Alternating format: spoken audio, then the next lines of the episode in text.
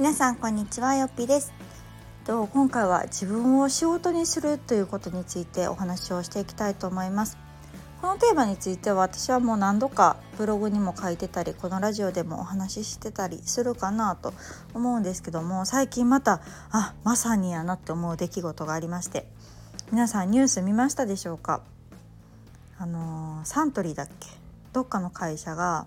45歳定年っていうのを設けようかしらみたいな。そんなニュースが出ましたね。ちょっとネットではざわっとしてたんですけど。皆さんどうでしょう？45歳で定年。まあ自分っていうよりも旦那さんだったらどうでしょう？とかね。今までって定年まあ一般的には60歳。でまあそれ以降は再雇用でねまだ働き続けられるっていうような制度もあるというか、まあ、今はね増えてきてはいますけれどもまあでもその定年過ぎたらガクッとね同じような仕事してるのにガクッと収入が減ったりとかするっていう話も聞くし、まあ、そもそもなんか60歳定年でそれに向かって生きているっていう人がきっと多い中でいきなりね45歳ってなった時に皆さんはどう感じるでしょうか。でこの社長曰くねこの45歳定年っていうのをまあなぜ言ったかというと、まあ、そうした方がもっとこう自分自身の人生について真剣に考えるんじゃないかっていうことみたいなんです。でまあこれに対してまあ批判的な意見が多くて そんなん困るわみたいな、うん、何をおっしゃる？それはあなただからでしょみたいな結構コメントが多くて私も見ててわわわって思ったんですけど。でも私はねどっちかというと結構賛成派というかなんかその社長の言うことがすごく理解できる側なんですね。でやっぱりねこう今はまだこの終身雇用的な考え方をしてる人がまあまだまだ多いしまだそれができてる会社もあるとは思うんですけどやっぱりこれからねどんどんそこは崩れていくと思うんです。でこう会社員で働く正社員で働く、まあ、メリットってこう雇用の安定というところがま少なからず皆さんあると思うんですね。その月にある程度決まったお給料が入ってくるっていうことですよね。まあ未来が想定できるっていうことかな。でもそこが崩れたらどうでしょう？皆さん。いきなり「はいじゃあこれからは出来高制です」とか あとはもう雇用毎年更新しますできる人は残すけどできない人はさよならしますっていう制度に変わったりした時にやっぱりねそれは分かんないわけですよ。会社が決める、まあ、この社会が決めるとかっていう時に自分ではどうしようもない部分だったりまあ過去で言うとリストラとかもそうですよね。ってなった時にもうそういう未来がまあ見え隠れしてるじゃあ今どうすべきかっっていう考えを元にして考えるとやっぱり自分自身に価値をつけておかないとすごく危険だなっていうのを私は感じました。この今の制度に乗っかったままだったらいつひっくり返されるか分かんないなっていうちょっと怖さですよね。うん、会社の規定が変わりましたっていうのを突きつけられた場合じゃあ転職しますって転職した先もそうなるかもしれないもう社会全体が今のアメリカみたいにね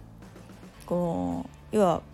できる人は評価しますその分お給料渡しますできない人は頑張ってくださいみたいな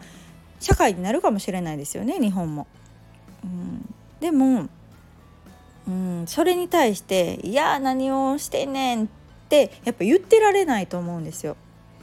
っぱある意味実力社会というかできる人が評価される社会で私はあってほしいんですね。特に会社とかを見てるとなんかこ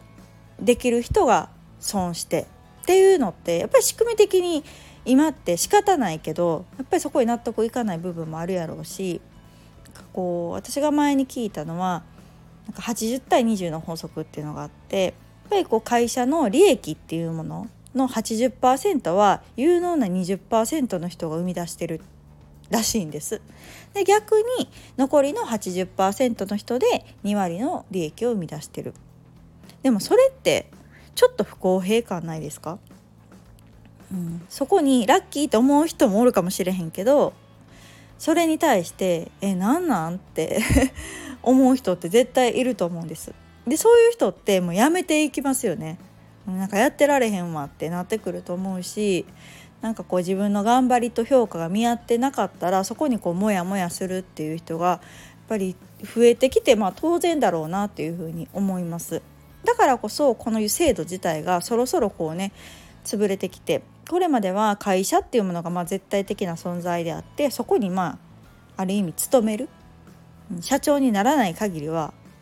雇用されて働くっていうのがスタンダードだったけど今これだけこう文明が発達して自分で発信して自分が仕事になってっていうようなことができてしまう社会になるとやっぱりこう自分で何かするっていう人が増えてきますよね。でそこに仕事が集まるし評価が集まるっていう社会にやっぱりなってきてるなと思います。特に芸能界とか見ててもそうじゃないですか。これまではそういうマネージメント会社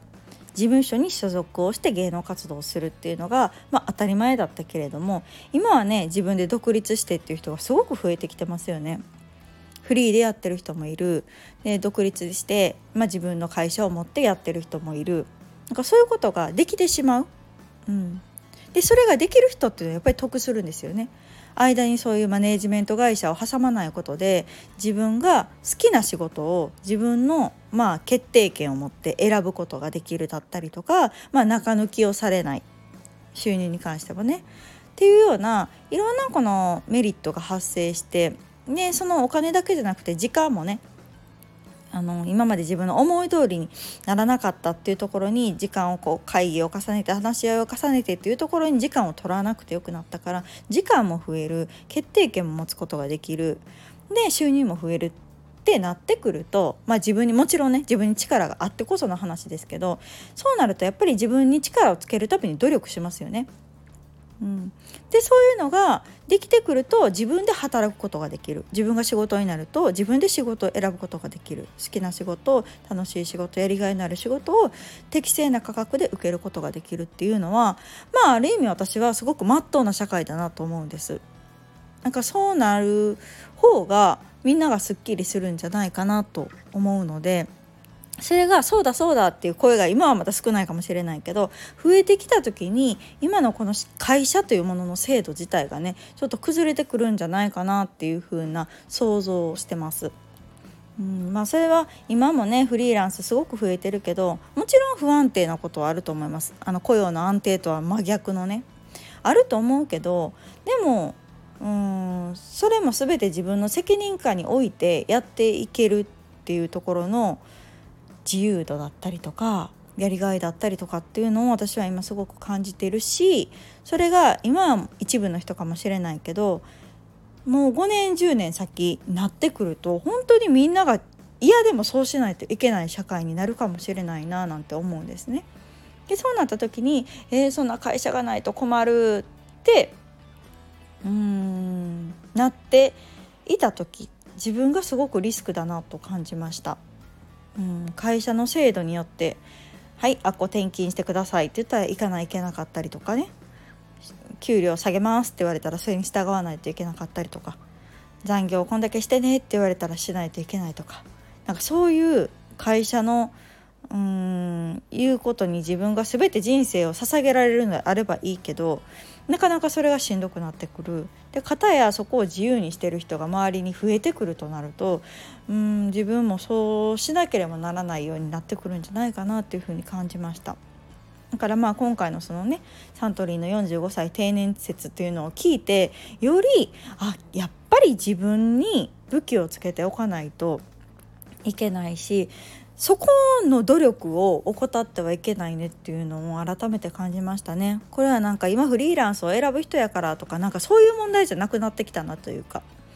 うん、まあ結局会社で働くにしてもそうですよね。会社で働くにしてもそこでこの人を逃したら大変や。この人は是非うちで確保しておきたいってやっぱり思ってもらえる人間であらないといけないしやっぱりそうあれるだけのうん自分自身の自己成長だったりとか、うん、できることっていうのを増やす。価値を提供できる人間であるっていうための努力っていうのはしないといけないなっていうのを今回の記事で改めて感じました。皆さんはどう思われるでしょうか？こういう歩合制というかね実力主義の社会がイエスの人なのかノーの人なのかによってこの議題っていうのはすごく捉え方が変わってくるなというのをコメント欄を見ながら私は考えさせられました。なの今後ね自分を仕事にっていうのはでもスタンダードになってくる気がしますしその方が満足度が高いような気がするので私も、まあ、そこに向けてねあの価値を提供できる人間であり続けるための努力をしていこうというふうに今一度気を引き締められた案件でございました。ではまた次回の放送をお楽しみに。さよなら。